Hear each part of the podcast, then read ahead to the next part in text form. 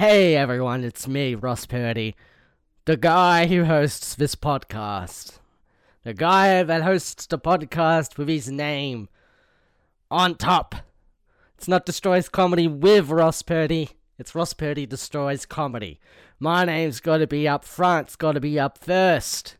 I was gonna probably make some horrible, insane uh, equivalence uh, between how this podcast is like a bus and my name is like Rosa Parks. But hey, when you think about it, we both share the same initials, RP. It's literally the same thing. Doing a comedy podcast is the same as big triumphant moments in civil rights. At the top of today's show, I'm going to do a little housekeeping. So, we all know the regular theme song. The slap together thing I did at like 2 a.m. before the first episode dropped. Some royalty free metal music and just poorly pitched down yelling of Destroy Comedy. Well, that's no more. Ruben uh, Fitz, I hope I'm saying that name right, uh, Small Dicks Club helped, uh, he, he made, he pretty much made this song. I'm not to say he helped, he just helped. I mean, he pretty much made this brand new theme song, and it's my theme song. And it's to be the theme song of the podcast here on in. And it's a great, it's a great little ditty. And it's actually a song. And it's not just some slapped together thing at 2 a.m. in the morning because I needed a, an intro before the first episode drops. So from here on in, from this episode on out, until otherwise, that will be the new theme tune. And thank you, Ruben. Thank you so much, Ruben, for helping out with that. With the lyrics I just shat out. With the very vague uh, Dead Kennedys parody I had in mind. And he used his musical talent. He saw something in those lyrics and he made something that sounded even better than what I could have hoped for. Also, just a reminder that we, uh, Ross Purdy Destroys Comedy does have a Patreon.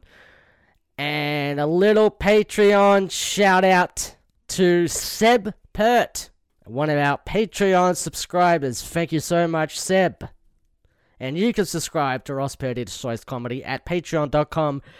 Ross Purdy will destroy comedy. If you have a little little dosh on you, one dollar a month, three dollar a month, um, not just so I can survive as a creative during this uncertain times of COVID, but also just they can go towards making some cool little projects and realizing some cool creative ideas. Be part of the process. This is a little fan club, and I'm opening it up to all the fans. That's uh, patreon.com slash Ross Purdy will destroy comedy. Moving on to today's show, we have Patrick Moraine from RMITV making a new absurdist uh, comedic web series called Fruit Salad that will be out soon. And if you happen to enjoy Patrick's comedic genius, then you can come like him on Twitter at Yapping Pat, Y A P P I N G, Pat, the name, or follow him on Instagram, Patrick underscore Marr. So Patrick with a couple of p- capital P, and Marr as in like Johnny Marr with two R's. I hope you uh, enjoy today's show, and also remember that I am on social medias. Uh, you can like Facebook, Ross Purdy Will Destroy Comedy, uh, or you can subscribe to the show on iTunes or Spotify, or you can follow me on uh, on Twitter at Destroy Comedy, on TikTok, Ross Purdy Destroys Comedy, or Instagram, Ross Purdy Will Destroy Comedy, or YouTube, Ross Purdy, where I constantly am just making videos. I'm pumping stuff out. I'm pumping stuff out for like no money. I do it for you. I do it for the fans. I do it for all the fans I get to have around me while I edit those videos and just have them going on all at once to help cool me down and stop sweating all over the damn place. Hope you enjoy today's show, and I hope Melbourne, you're all doing a okay during this during this unfortunate lockdown right now. Keep destroying, and now here's the new intro. Let's destroy comedy, let's burn it down today.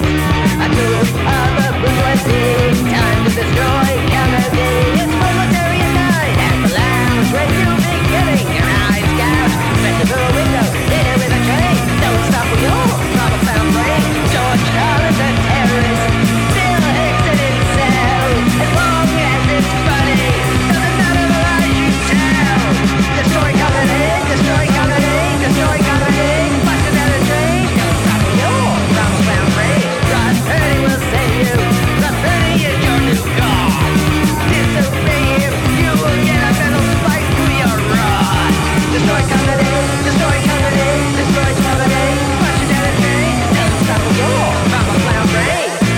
Recording on Zoom because it's a lockdown right now, and not a love lockdown like Kanye West once rapped about. Hi, I'm Hmm. Ross Purdy of Ross Purdy Destroys Comedy. You're here on another week of Ross Purdy Destroys Comedy, where we'll be Ross Purdy Destroys Comedy. Today's guest is zooming in all the way from what looks like San Francisco. Pat Pat Mahaney. Mahaney. Mahaney. That's how, that's how you spell my name. It's Marinin. I'm Irish, you fuck. I'm leaving this show right now. Oh no. Here's my Maron Gallagher moment. Hey, yeah, yeah, yeah. Uh, you know my favorite part about that Gallagher interview is when he when he goes, you know what? Maybe that didn't go. Actually, no, maybe it did go well.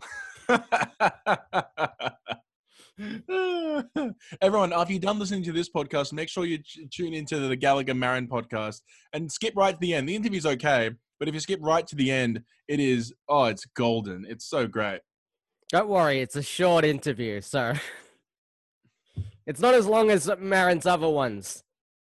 Um, uh, is this a live thing? If there's any gamers in the audience, send me a tweet. All right, let's just wait a couple of minutes and for that.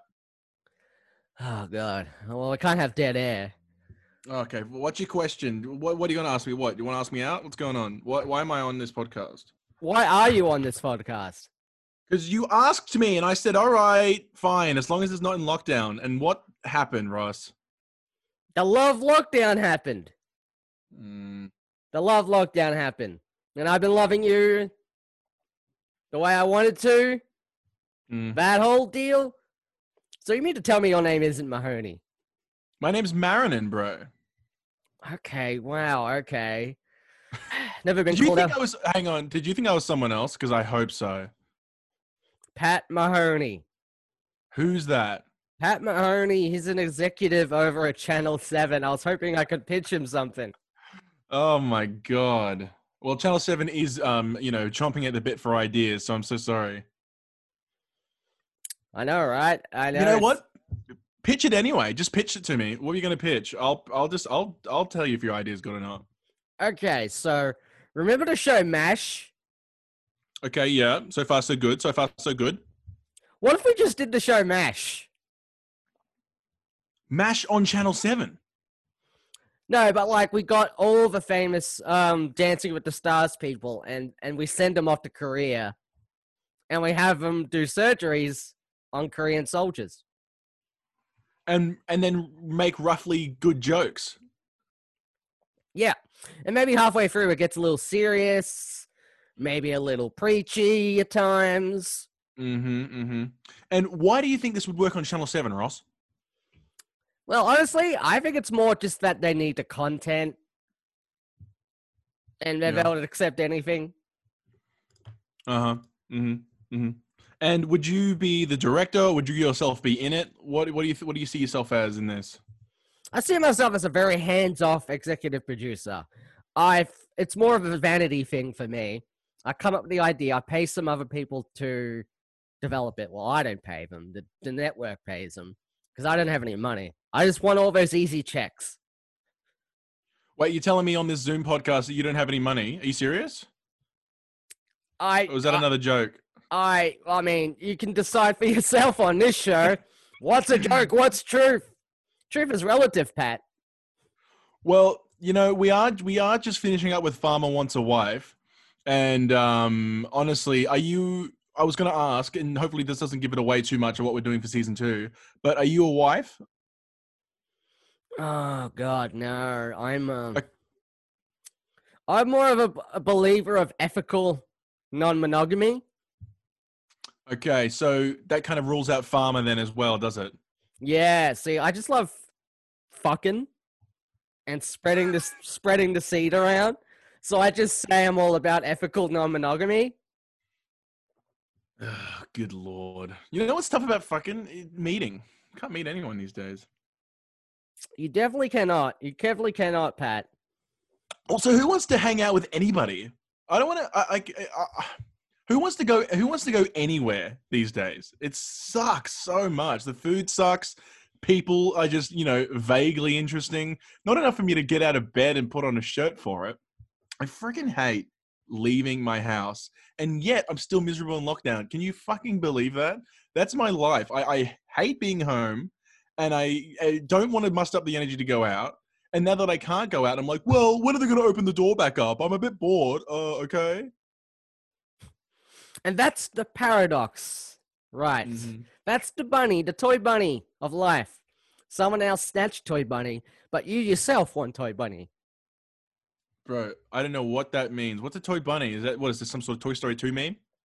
Well, toy bunny is like you, you play with toy bunny, and then baby snatch toy bunny when you're not looking. But you look over and go, "Oh wait, I actually want toy bunny now because baby has toy bunny." But when the baby let go of toy bunny, you go, "You know what? I don't want toy bunny no more." We all want the think- toy bu- We all want the toy bunnies we don't have. I think this is a good time to plug my Twitter, um, at Toy Bunny. I uh, post kind of like, you know, motivational um, monologues that I write myself.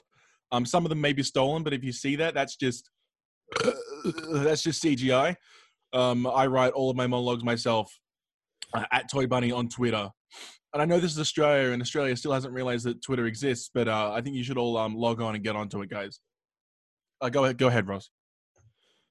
I'm glad you got into the spirit of the podcast where we don't care if you burp or not. I didn't burp. Find footage of me burping. That's a lie. I will. I will get liable on you if you say I burped right now. I'll be. I'm very upset. I'll scream. I'll go out into the streets and I'll scream your name. Okay, right. Scream my name. I can go for the publicity. Yeah, yeah. I'll be like Ross, and they'll be like, "Who? Is that the guy who pitched to Channel 7? Yeah. hey, Ro- Yeah. hey, Ross. Are you Ross? Are you a gamer? No, I'm not a gamer. Oh, sorry. Are you an epic gamer? Pardon me. I didn't mean to. No. The only game I do is the pickup game. Bro, what's the last date you went on? Come on, help me out. Oh man. Oh, when was the last date I went on? Holy hell. Uh oh, let me think. Um you know, we've been in lockdown for one and a half weeks. So was it? Was it one and a half weeks ago? I'm just gonna say yes.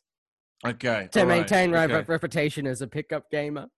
And I'm not going to assume anything. I'm just going to say, was the person nice? I mean person was okay. Hmm As you, I, I mean, I kind of agree with you on the fact that people are great. And that's not to say that I'm great. You know what? You know what's so interesting about online dating? I'm gonna I'm gonna steer us into that for a second. The the amazing lies, because I've been in a relationship for three years, so it's been a while since I've been online dating. But um, the the, the amazing lies I would pull off while still telling the truth were astronomical on my on my Tinder profile. Like, I do a little bit of gardening at my house, but I am in no by no, no means am I a gardener. But all my pictures were of me in the garden wearing a singlet, like, oh yeah, I grew these carrots myself. Oh, they're they're purple carrots. And then you know, if I and I if ever got a message regarding, oh, what's that in the garden? I just I would look up on Wikipedia like the nearest Australian native flower and be like, oh, what's that? Don't you know? And they'd be like, oh, oh my god, I can't believe it. But the lies on on Tinder are amazing, and if you have like a piece of truth, I think that's incredible. Do you lie on on your social like media dating stuff, Ross?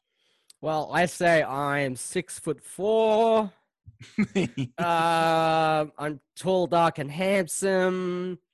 I hang haven't. on, I got I got you on my fi- wait. Hang on, that's you. Oh, I've been Yeah. talking to the wrong. girl. I've been talking to you this whole time. Sorry, I've been doing what the kids call fishing. Oh. It's fishing, right? my profile says "gone fishing." hey guys, I'm just I'm just doing a little bit of busy fishing over here, and everyone's like, "Oh fuck, Christ!" Then I hold up Christ a alive. fish and I say, "This could be you."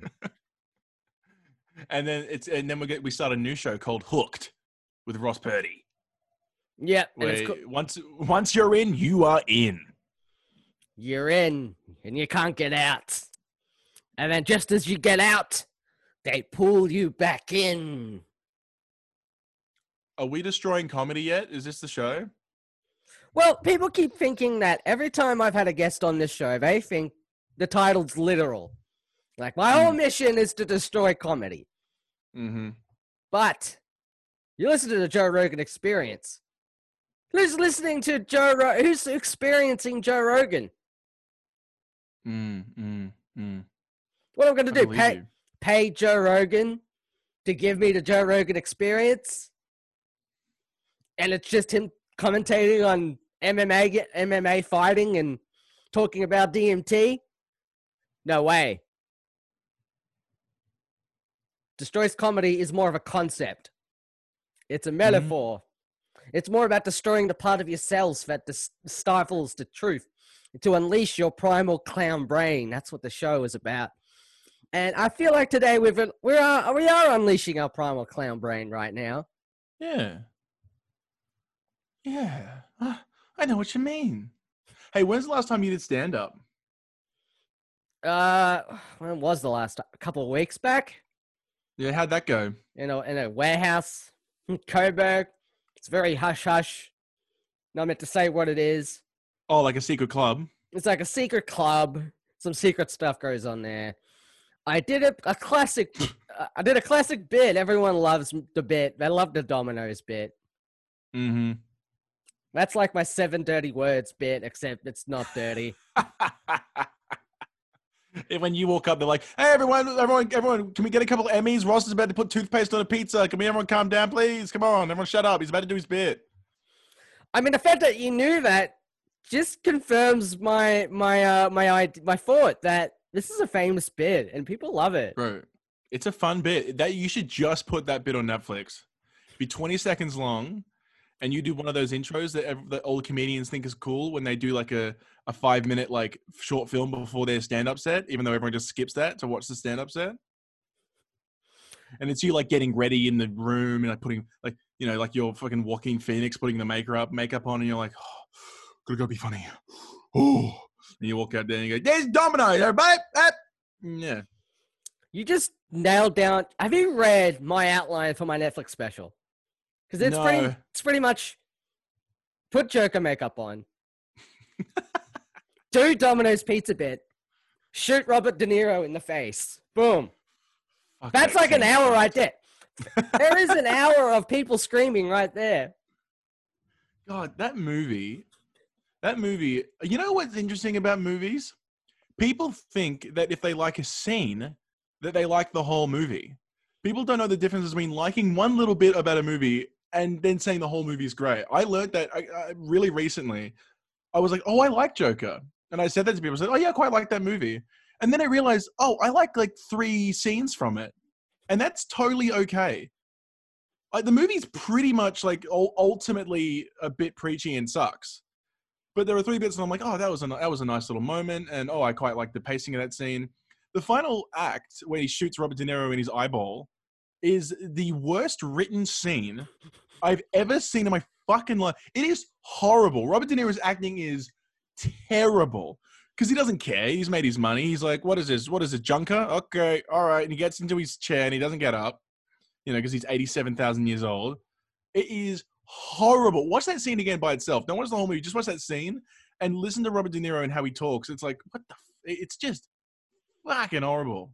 He's like, he's like, so you think you killed those young men? Everyone's like, oh, he's gonna become the Joker. Oh my god! And everyone, it's just, what? So you think you're gonna become the Joker?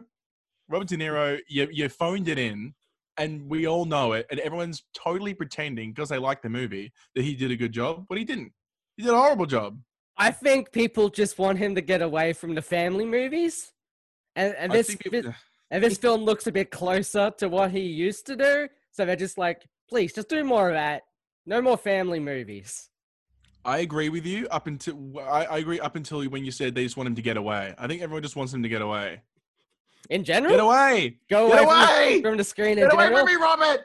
De Niro needs to get away. Just leave. It's over. You kicked ass. Now just drop, drop, drop the Emmy and leave. I don't know. I don't know what he thinks he's what, what, like. You know, is he is he is he a Oscar. car payment? Yeah, he probably. Did he win an Oscar? I'm, oh God, listen to me. Did he win an Oscar? Probably. Look, Hang on. Let me look up on Yahoo.com if, if Robert De Niro won an Oscar. look. Robert De Niro's acting in Joker, sure, leaves a little to be desired, but his acting in the movie Dirty Grandpa, when he's Lord. When he squirts the suntan lotion on Aubrey Plaza, and it's meant to stir up the image of him uh, ejaculating his love juice on her. Mhm. Mm. I really bought that that he was in fact a dirty grandpa. The fact that he makes such a visual insinuation. Uh, this is Dirty Grandpa's eighth win tonight. Um, you know, you know what's so you know that's so interesting. You bring up Dirty Grandpa. I have a theory that I've flown across to a couple people. It's something I like to call actor shaming, Mm-hmm, and it is when it is when a director, usually talentless, gets a big, huge name, like a massive acting giant, and embarrasses them in movies. So, like, say, um, you know, at a what was it called, Jack and Jill, when they got Al Pacino to do the Dunkin' Donuts thing. Honestly, I get it. Oh, it's Al Pacino doing something he would never do, but that is a great example of actor shaming. Having him, you know, having that old man with you know arthritis walk out there, and you can see the cancer lesions on his forehead, and he's like, look at my look at my chocolate blend. I was like, wow, they don't respect him. They want to embarrass him and shame him for being a, an like a giant. And the same thing the same thing goes for like, oh good lord, the same thing goes for like that movie forty three when they had Hugh Jackman wear balls on his chin. You're The the only joke- person I remember. You're the only person that remembers movie 43. Go on. But it's just another example of actor shaming. They just want to they just want to embarrass Hugh Jackman. You know, because he had Les Mis after that, and he had all these like big movies, and he was trying to win an Oscar. Eh, that was not because oh, chin on balls is funny. They were like, let's fuck him up just because we can. And actors are so vulnerable to what a director makes them do that we can make him do anything. And you know, like uh, what's uh, let's do a more recent example: the Emoji Movie. Making Patrick Stewart poo is actor shaming, and I am against it. Hashtag actor shaming should stop. And that's my piece. I, I think it's uh, it's an epidemic. Yeah, I'm tearing up over here. I'm tearing up. there's nothing more important than the egos of big name actors. I don't know. Maybe it's just their legacy and like what it means to like be important to an entire industry. I don't know. Al Pacino is really important to like the industry, and to put a shirt on him that says I, "I'm with I'm with stupid." I don't know. It's just like it's like So what- giant shit. So what you're saying is, is that Al Pacino, he was sitting in his office, Mhm. like I'm out, I'm out of the film industry. He gets a check. It says, "Do Jack and Jill, do do do the bit, do the bit." He's like, "Oh, the money's too good." Just as I get out, they pull me back in. Bro, he's old. Who cares what he says? They, they probably they probably wheeled him in and went, "All right, Al, we just need you to do a bit for your grandson." He's like, "My grandson? Okay, I'll do it, but only if you pay me forty million dollars." And he doesn't even know it's gonna be. He doesn't even know it's gonna be in theaters. That's how old he is. He, he's like, "What? You want me to do a bit for Dunkaccino? Dunka, what's Dunkaccino's?" And they go, "It's a type of pants, Al. Don't worry about it." Oh, sorry, my phone's on from this professional podcast. I'm so sorry. Hang on, let me just read it. Let's read it out live on the podcast, no matter what it is. Your results came back. You are negative. Well, there you go. Look at that, guys. That's good. Some good news in the middle of all this. I'll work. I'll work on a movie where Adam Sandler is dressed up as a woman. I was in cruising. I understand the gay community. I was. Did any of you guys see Cruising? Anyone on this set see Cruising? Hmm. Okay. I prefer if All none right, of you got- saw cruising. Don't. It's like that scene in Spaceballs. In fact, never watch this again. Rewind. Re, re fast forward past this part. Every time, uh, even on um um, what's that Hollywood movie? Oh my God, Quentin Tarantino directed it. Uh, Once Upon a Time in Hollywood. Al Pacino just walks on and they're like, "All right, so you're doing this scene with Leo," and he's like, "Just nobody, nobody watch Cruising. Do me a world of hurt, and nobody watch Cruising, okay?"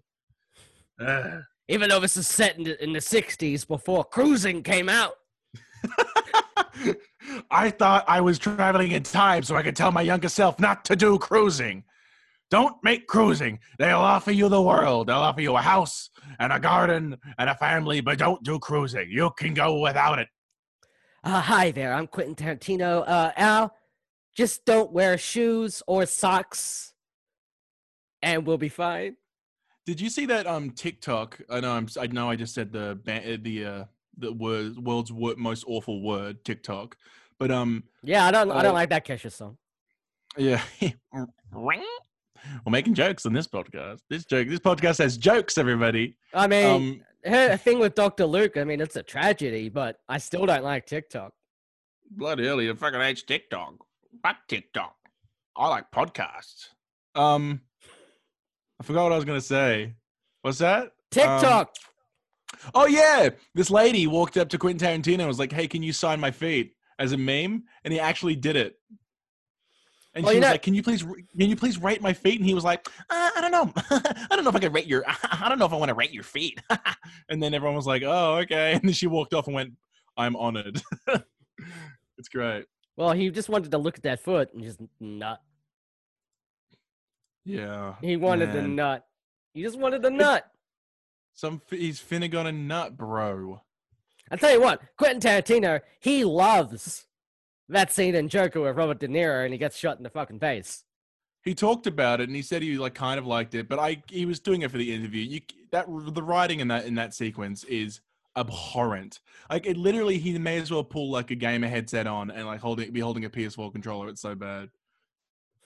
It's just so it's so like I don't know. It's just so like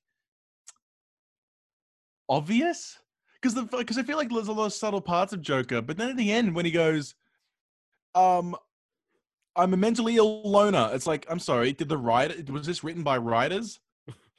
the character shouldn't be saying, I'm a mentally ill loner, you fucking morons. He doesn't view himself that way. He doesn't say that's like what it's like if Joker had like a Pokemon card, it would say in his bio, mentally ill loner. He wouldn't say that about himself. It's like he read the script. It's like Joker got the script in and went, okay, my character's a mentally ill lo- mentally ill loner whose society breaks him down. Kill me. And he It's so runs around and he shoots Harvey Keitel and he saves Jodie Foster from a child prostitution ring. Oh, could you Right, imagine? right, Could you right. ima- right? Is that is that the movie, right? Could you imagine if they had the cojones to have Jimmy Fallon play that character in Joker? and they shoot Jimmy Fallon in the face. That would have made it an Oscar winning piece, I reckon. Ah, so that's what was missing. Uh, Shoot that- Jimmy Fallon. Oh, good lord. All right, ask me a question. Okay, Or, or don't. Do whatever you want. This is your show. I, I can just leave. sure. Okay. I was going to ask you a question. Okay. You had me on this show just to mock me. You're no better than any of them. You're awful, Pat. You're awful, Ross Purdy. You're gonna make me become the Joker in any minute now. Now, that's something I definitely do not want. Because for a very brief period of this podcast's history, I was very worried about that Joker film and all the shootings that they said it was going to cause that never happened. Yeah, they they prayed. They were like, pray, like uh, it's actually amazing how many adult newsmen in suits were in bed that night praying. Some weedy kid who played, you know, who plays Diablo walks out with a six shooter and nails some Joker fans. It- it- it's like I want to just have a like, uh, have a lineup like usual suspects of all of these guys in suits who do the news praying, praying for some kid to shoot up a theater, and it didn't happen. I read a funny tweet though that was like, I'm not going to shoot up a theater just to spite the news CNN for saying I will. And I was like, that's so, that's so indicative of the times. You know, Um, you know, BuzzFeed had to throw out all their articles for the month when no shootings happened. They're like, it's must be gonna- a bunch of incels are gonna get angry and shoot up Joker.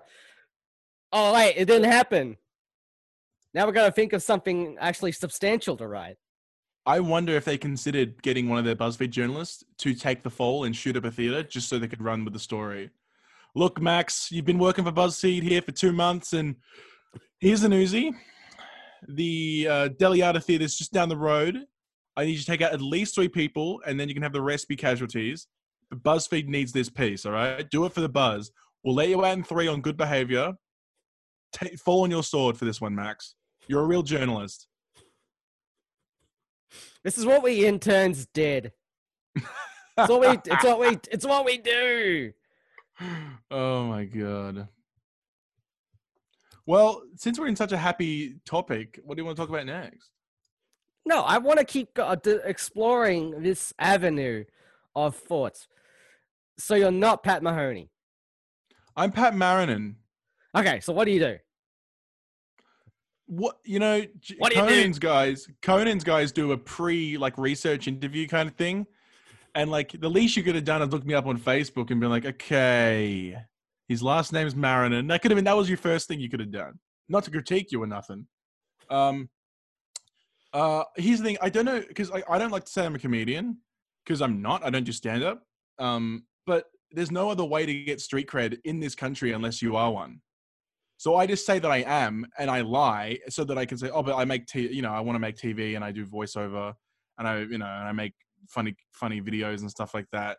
Hmm. But but unless you say, but if you, but you know, if you say you're a comedian, everyone goes, oh, okay, then I'll plant you in my mind in that category. But I, I, I did stand up twice, um, four years ago, and it was horrible, like a horrible, horrible and harrowing. And I and I and I realized, oh, I'm not willing to put in the work that it takes to be a stand-up comic. what did you do? I- what, were- what were the bits? Okay, uh, the first bit went down great Uh, because there was a guy who, but this wasn't this just because happenstance. The first, there was a guy in the audience at the very front who wasn't laughing at anyone's set all night, and I walked out, and I'm naturally confident, so that wasn't the problem. My problem was that I didn't have anything to say. That was my issue. Like it, it wasn't nerves. I was I'm perfect on stage. I'm like, hey, what's going on? Like you would have thought I've been, you know. It's just I had nothing to say because I was 20. Oh no, I was 18. My God, I had even less to say. And so the guy in the front row wasn't laughing all night. Everyone was making comments. So I walked out and went. His name was Bruce. We got to know his name. And I went to Bruce's partner and I said, "Look, um, you when you go to a comedy show, you're meant to bring a barrel of laughs, not just a barrel." And everyone loved it, and everyone loved Mhm. that joke. And then I um made a joke about how porn is better than a relationship, and just everyone went, "No, that's not funny." That's funny. That's degrading. And I was like, yeah, yeah, yeah, porn isn't better than a relationship. I'm trying to come off as a loser and a and a and a, and a freak for saying that. And no one got it. And I was just like, and just and just I just sucked then for four minutes. I just sucked. I just completely sucked, and everyone hated me. Fair enough. It wasn't very funny. I'm not saying it wasn't. A, it was a terrible joke. It didn't make any sense. And I No, was no, like, no, no. Stand by your bits. no, no, it, it- No. I didn't even put any thought into it. You're interest- You're Yeah. Lenny. You're Lenny Bruce. you go up on stage and you say, "Porn's better than a relationship." but like i don't know it's just interesting to me because i thought i really wanted to do stand up but then i realized i actually didn't i just wanted to be one of those guys you know i just wanted to be oh oh no he yeah he goes to stand up clubs and he's cool and he walks up on stage and makes the crowd laugh and then goes and orders a rum and then leaves and mysterious. Did he go. I actually wanted that more than the hard work and the depression and sadness that comes with you know doing stand up every fucking weekend you know? It's like I, I i am one of those guys who can't take instant bad feedback. And i feel like the first two years of doing stand up is instant bad feedback. And everyone going this isn't funny. You're not funny. And i'm not willing to put up with it so i was like oh okay i'm going to go in a different direction because god i feel like there's so many guys my age and in my demographic mind you that are like i could do stand up I, I made my friend i made my friend who uh, you know, does ketamine every weekend laugh. Therefore, I can make anyone laugh. And it's like, yeah, dude. No. What do you think of that? Well, it's not for everyone. It's only for tough and war soldiers. Yeah, I'm not tough. I'm not tough. You're not tough. I mean, I started comedy when I was 19, and I had nothing to talk about. So what did I do? Just made up a Mhm. bunch of bullshit. Yeah. Just Mm. ate a bunch of bread on stage for five minutes, uh, heckled a ball, uh, put a ball on stage, ran to the audience and heckled a ball, uh, pretended to be uh, dead on stage, lying dead on stage. So I pissed off the raw comedy guy. Yeah. I was in my Andy Kaufman phase where I'm like, I'm blowing their minds, man. I'm gonna do what I don't expect because I'm freaking epic. Um. And I still think wait- that. Yeah. And I still I think want- that. I wanted to ask you um, about this genre of comedy where it's like anti-comedy and kind of like just go up there like you know okay so what is classic stand-up it's jerry seinfeld walking up and making a few observations and everyone giving a golf clap and him walking off that's like the bare bones like what you can tell someone who's never heard of stand-up before right like essentially Sure, yeah, and he puts the microphone up his butt and then he farts Yeah. into it. no He's no like, no That was Kramer. no, no, no. That's your dig, bro. So, but there's there's a whole new thing that's come up in the last in the last 15 years, like maybe 20 years, starting at Thirty. 2000, Thirty. of of 40. like no. 20 i'd say 20 Running out. Um starting with like um green tom green where it's like go in there get a chainsaw and and fuck everything up. Really fucking say fuck you to the man and just walk in there with no shirt slap your tummy a couple of times make a few quick quick comments and then get the fuck out of there and throw the mic into like a bowl of um miso sauce and that's it. That, that like then they, like that's and that's totally fine. And that's kind of what's come up. And it's kind of like in that genre of Adult Swim where it's like, "Fuck you, we're gonna say whatever we want, and you'll find it funny." You know? Do you find that it sometimes is lost, where it's like people think, "Oh, it's more important to be crazy than to be funny." Well, am I the guy to ask? I've been Well, accused. well- I've been accused by bitter stand-ups where I'm just trying to be more crazy than funny. But it has to start from a place of being funny, you know. Yeah, yeah. I don't Well, know. I, I think you're, I think you're the perfect guy to ask because you do a crazy set. And I just want to say, and I wanted to ask you, like, what's it like being Ross Purdy, the crazy guy that has to go up there and do crazy shit? Like, do you find it? Do you find it um difficult? Do you find it harrowing?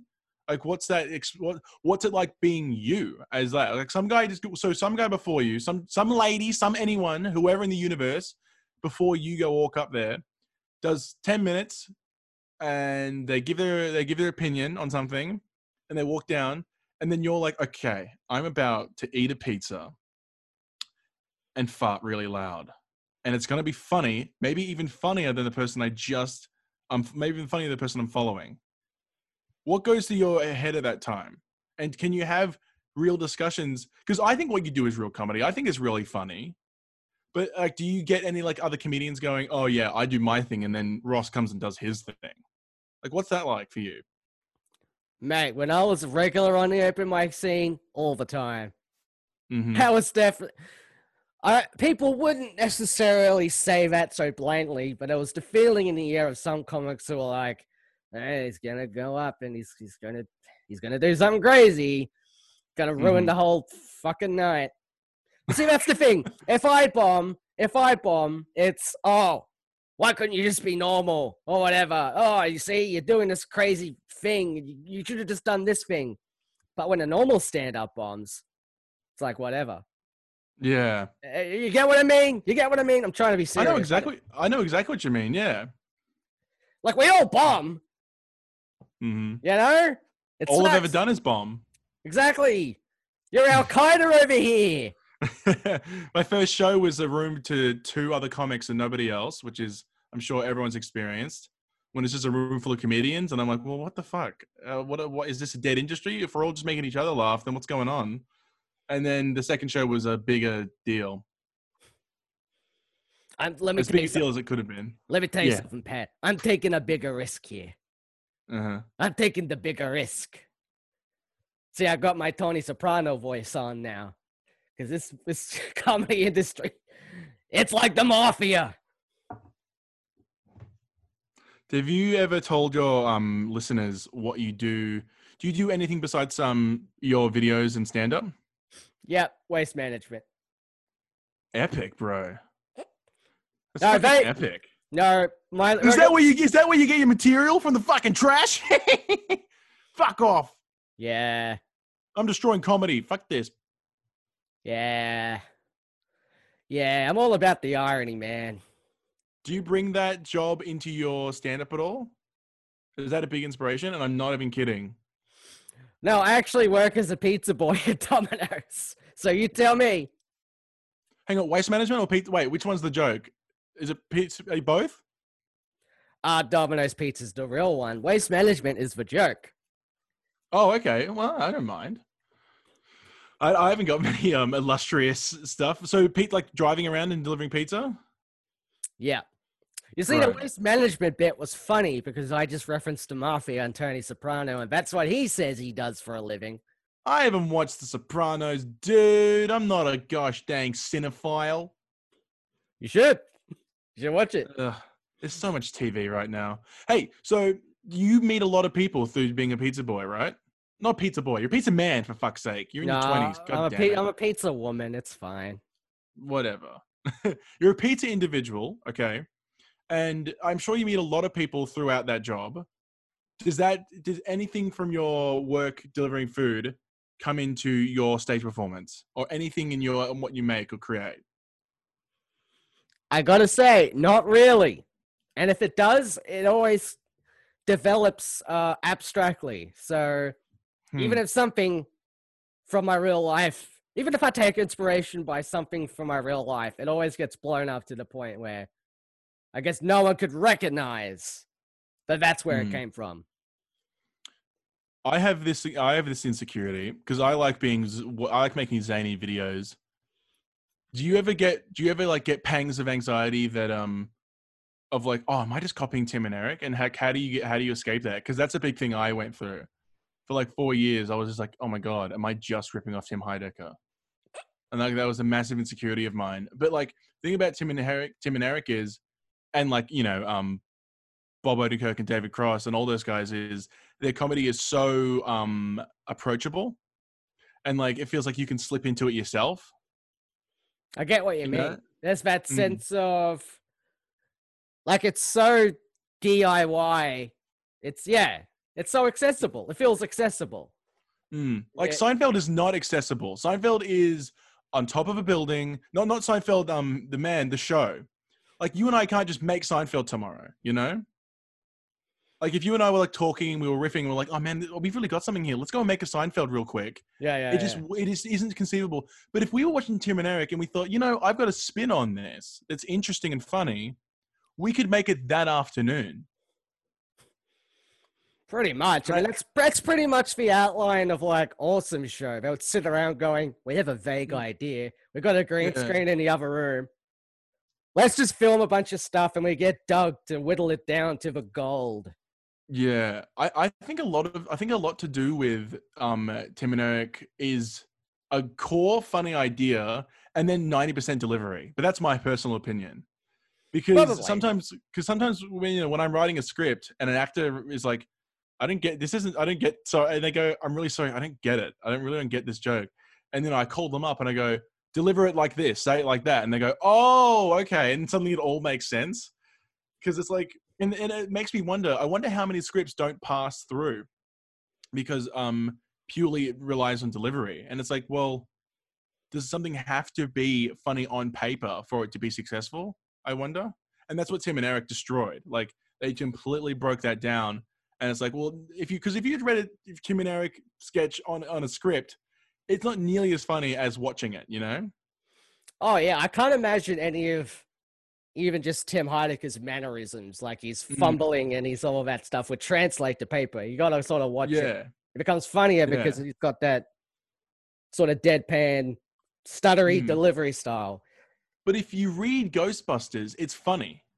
Ghostbusters is funny as a script. Just you don't need the visuals. If you just read it, you go, "Oh, this is a funny script. These jokes are funny." I totally get it. But I don't think that would work with a lot of like modern day crazy humor.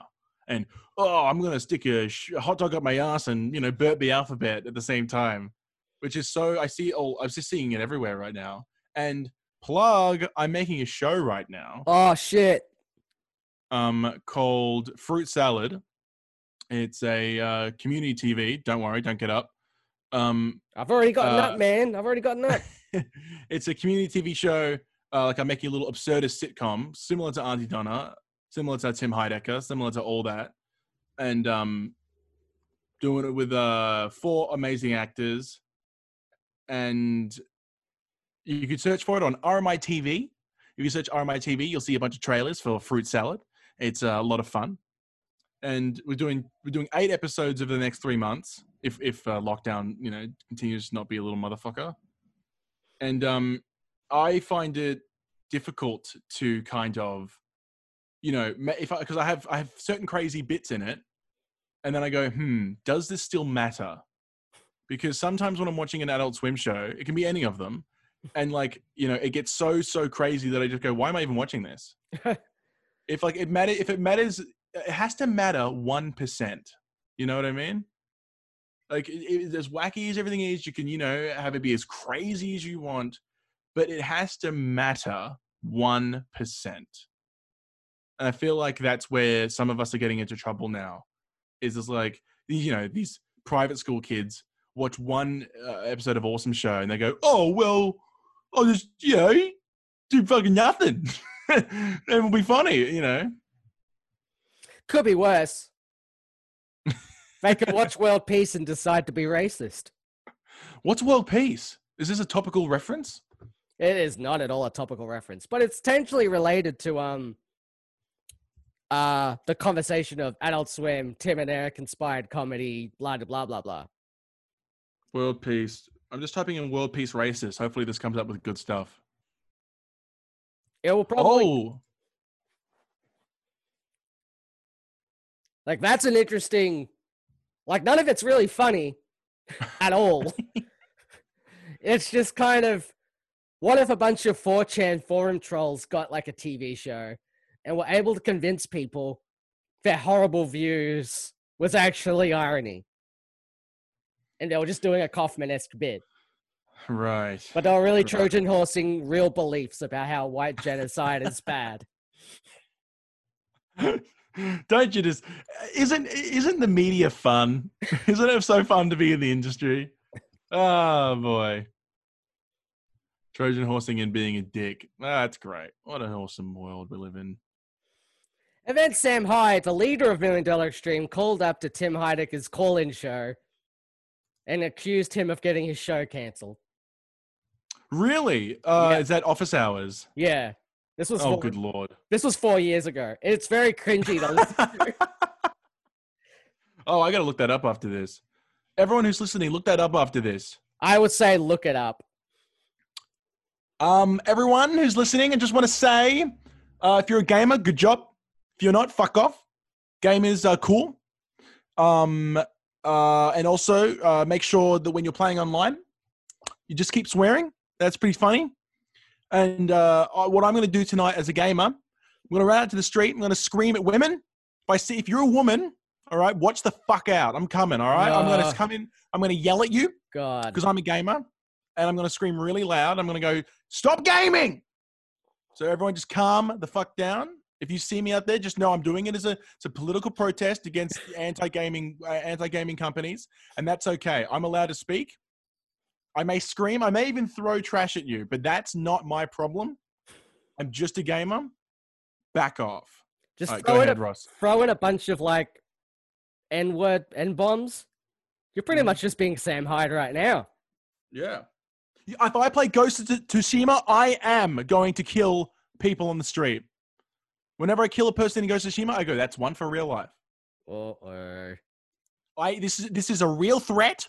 This is can be used as a documentation. This is evidence A Oh, God. on on Ross Purdy destroys comedy. I will murder in real life. I am unhinged. oh, I am man. unstable. I, Oh, this no. is this is thank God there's a Zoom background because I will go crazy. I will watch one episode of I will, um I will watch one episode of Courage the Cowardly Dog, who I identify with. I re- resemble him quite a lot. But, but Courage isn't Courage isn't so cowardly no more. Courage is not cowardly no more, if you know what I'm saying. So watch out. Oh no. It's like society's like the farmer, and we're all just courage the cowardly dog. We gotta rise you- up. I thought you were going to bring it all the way back to it's like society is the farmer and we're the wife. Farmer needs a wife on Channel 7 coming out, I think, Thursday nights. No, the farmer is the farmer, and farmer wants a wife. Do you want a show, Ross, on TV or do you want to be on the internet? What do you want? I'm such a crotchety old man. I still believe in TV. Fucking good luck with that. Yeah, I know, right? Ugh. I'm just gonna move over to Hollywood, California, and get an Adult Swim show. That's the plan. You know, I've heard that from so many people though. Everyone thinks getting on Adult Swim is easy. Just have to be racist and sexist, like Sam Hyde. No, no. Well, they're never getting on.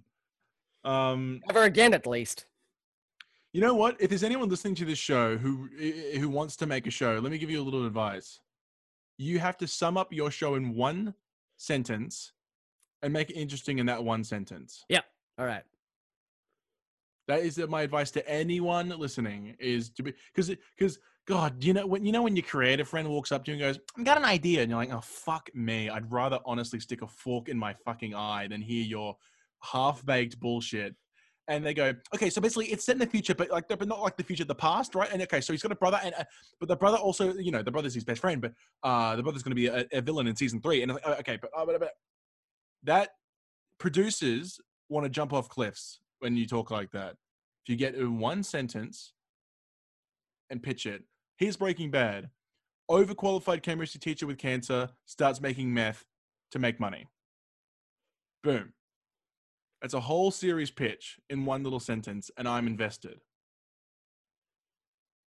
Fuck you. I, I got it. Back to the Future meets Futurama. yeah. Back to Boom. the Futurama. Back to the Futurama. Hey, you know what's interesting about Futurama? I've been seeing people talking about it, and they've been saying, "Bring it back!" Like, "Oh, we want Futurama back." Do they Do these people? Do these people not see what happened to the fucking Simpsons? Yeah, I don't know. I think a is- seven seasons is, is that's long enough. That's how most. That's how shows. That's how long shows should last. It's fine. I don't know what everyone's problem is. Oh, we want more. It's like, no, you actually don't. You actually don't want that. I'm so, if, if, uh, you know, Futurama's last season was okay and it ended in a nice whimper and it wasn't defaced. Futurama, you know, the whole entire time was pretty funny and it's over. Like, bon voyage. See you later. Go fuck yourself. I, I don't see why we need it. It's like, you know, all over Twitter and the voice actor's like, yeah, bring it back. And it's like, voice, guys, are we not looking at Simpsons, uh, you know, season 47 and thinking to ourselves, hmm, maybe we need to pump off the gas a little bit here? I don't understand. I, people don't know what they want, Ross, and it makes I- me upset. I mean you to tell me you don't like Modern Simpsons, where Nelson gets pictures of a woman in lingerie, goes off to the back of a cactus, uh, jacks off, and then has post nut clarity. You saying you don't like that? That real thing that happened on Modern Simpsons? Oh, wow, I got post nut clarity. Yeah. Well, what do you think is a funnier line? Bomb the whales? Gotta bomb something. Or, wow, I got post nut clarity. What's a funnier line? Mate, Let's take a vote. a 10 year old a 10 year old jacking off implied to be jacking off and then having instant regret come on And like, look, I'm not ignorant to say that, of course, Simpsons is running out of ideas because they've been going for so long. I'm not. I'm not saying why isn't it funny. I'm saying it should stop. Just stop. Just throw in the towel and say, yeah, yeah, yeah, it's all good. It's over. Um, we ran out of ideas. I'm not even. I don't even think New Simpsons is bad. I think it's unfair to even judge it. Like Ross, you do the same idea for 40 years, and let's see how you go on year 39. Like you know, like it's like impossible to make something make the same thing funny for 40 years. It's over, especially when it's a different planet. We're almost we're, we are a different we're completely reset society from when Simpsons started. Simpsons was an entirely different universe. The world was in a different place, and now the world's an entirely different thing. And Simpsons is still like, Marge, my iPhone doesn't work, and I'm like, shut the fuck up. Homer Simpson should not have an iPhone. That's just something that should never have happened. He should not be like, what's an app? And it's like, oh my god, dude, just knock it off. Get out of town. You're to be f- me. to be fair on the simpsons it's not an iphone it's a my phone Oh, good lord. They think they're South Park. Great. and I apple know. apple is maple it's maple It's Maple, you guys. Hey, want steve jobs modern, is steve mobs hey, want to do a, a modern episode of The Simpsons right now? yeah All right. We uh sitting in there. Just be, be anyone.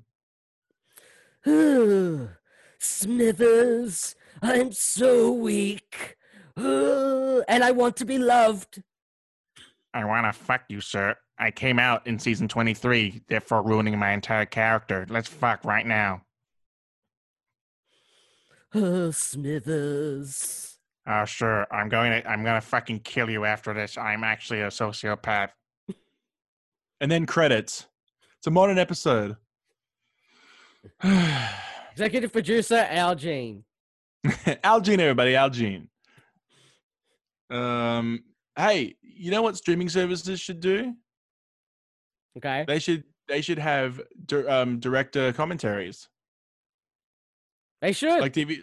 Because all it would do is uh, increase time watched on Netflix. I don't know. It would just mean that everything you've got currently is doubled. Because that means we watch the show and then we watch it with commentary tracks. I don't get it. The Rick and Morty commentary tracks are really smart. They um have the car, they have the whole show do it, and then they have people from other shows. So they had Matt Groening come in and do a commentary over Rick and Morty, and it's like that's a really like, clever idea. well, how many times can you have Dan Harmon sitting there going, well, I'm just afraid of just going out of my comfort zone here. And it's just easier doing the same thing over and over again with a different paint job. If you have slightly clever, quippy dialogue, people will forget the fact that your stories are all kind of the same. Whoa, Ross is dropping Rick and Morty bombs and they are blowing my hair back. Uh, Rick, I mean, isn't that the nature of sitcoms to have a f- formula? You know, I mean, Cheers. Fuck you, Morty. Fuck off. Uh, fuck you. I'm going to fucking kill you. Fuck off, Morty. This is just turning into Bushworld Adventures now. Oh yeah. Hey, shout out to Michael Cusack. That guy is the best person on earth. I think he's really funny. Come on my show, Michael. I dare you. Come on the show, you fucking piece of shit. Come on, Michael. Come on. Michael! Michael! Come on here, Michael! Hey, hey, editor, as if that's not you. Hey, editor, uh, insert guns, gunshot sound effects. Ah, Michael, this is a real threat. Come on the show, Michael. Michael, I'm gonna have you on the show just to mock you, just like everyone else. You're awful, Purdy. You brought me on the show just to make fun of me. Make fun of my series. Now, okay. Well, these are jokes. That's different from what you did. You killed those men. I did, and I'm tired of pretending I didn't. or whatever the line is. This, anywho. You think you think you think it's a good thing? Did you kill those young men? Marai. I won't deny it. It's pretty epic. And to all my gamers out there, put on Joker makeup right now. If, even if you live alone, put it on. I'm gonna fuck an iPhone. I'm gonna kill. I'm gonna. I'm, I'm gonna. I'm gonna shove an Oscar up my asshole. Gotta have a little loop. Oh my god. Written and directed by Todd Phillips. God, Todd Phillips. You know, if Todd Phillips shut his mouth 20% of the time, he'd be revered as a genius. Because he's not even like all the time he's an asshole. It's just some of the time. And like, if he just if he just ate dinner instead of talking, like 20% of his life, he would be so much more respected. Executive producer Patrick Mahoney. Why do you think that's my last name? Pat, Why thanks for com- Pat, thanks for coming on the show. oh, it's only an hour. That's no problem. I love this show. This is a great show. You guys should all listen to it on your iPods. I mean, if you're listening, if you heard that, you already are listening to the podcast, so there's no point in just advertising to you. So, fruit salad, RMITV, when's that coming out? You don't know yet? We're making it for the Okay. next two months, and you, we're going to be releasing little bits and bobs on Facebook. Um, check us out, RMITV, Facebook, Fruit Salad. I make the fucking show, bro. I'll kill you if you don't watch it. I will fucking skin you alive. I will bury you deep. I will Oh. put sauce on your grave. I will lick the the wounds that you give me while I'm killing you. I will report you missing to the police just as a joke, just to get myself caught, just so I can go on live television, report to myself, and say, "Yes, I did it." I was. I'm going to recreate the Manson interviews, and it will be funnier than what they did because I am for real. What's your next show going to be called? Chug, chug, big red car. No, it's just going to be the um, you know, the Ted Bundy tapes. It's going to be that, but it's going to be my tapes. That the guy my- is he gonna put his? Is that the guy that puts his hand down his pants and goes, "Nah, "Not tonight, pig"?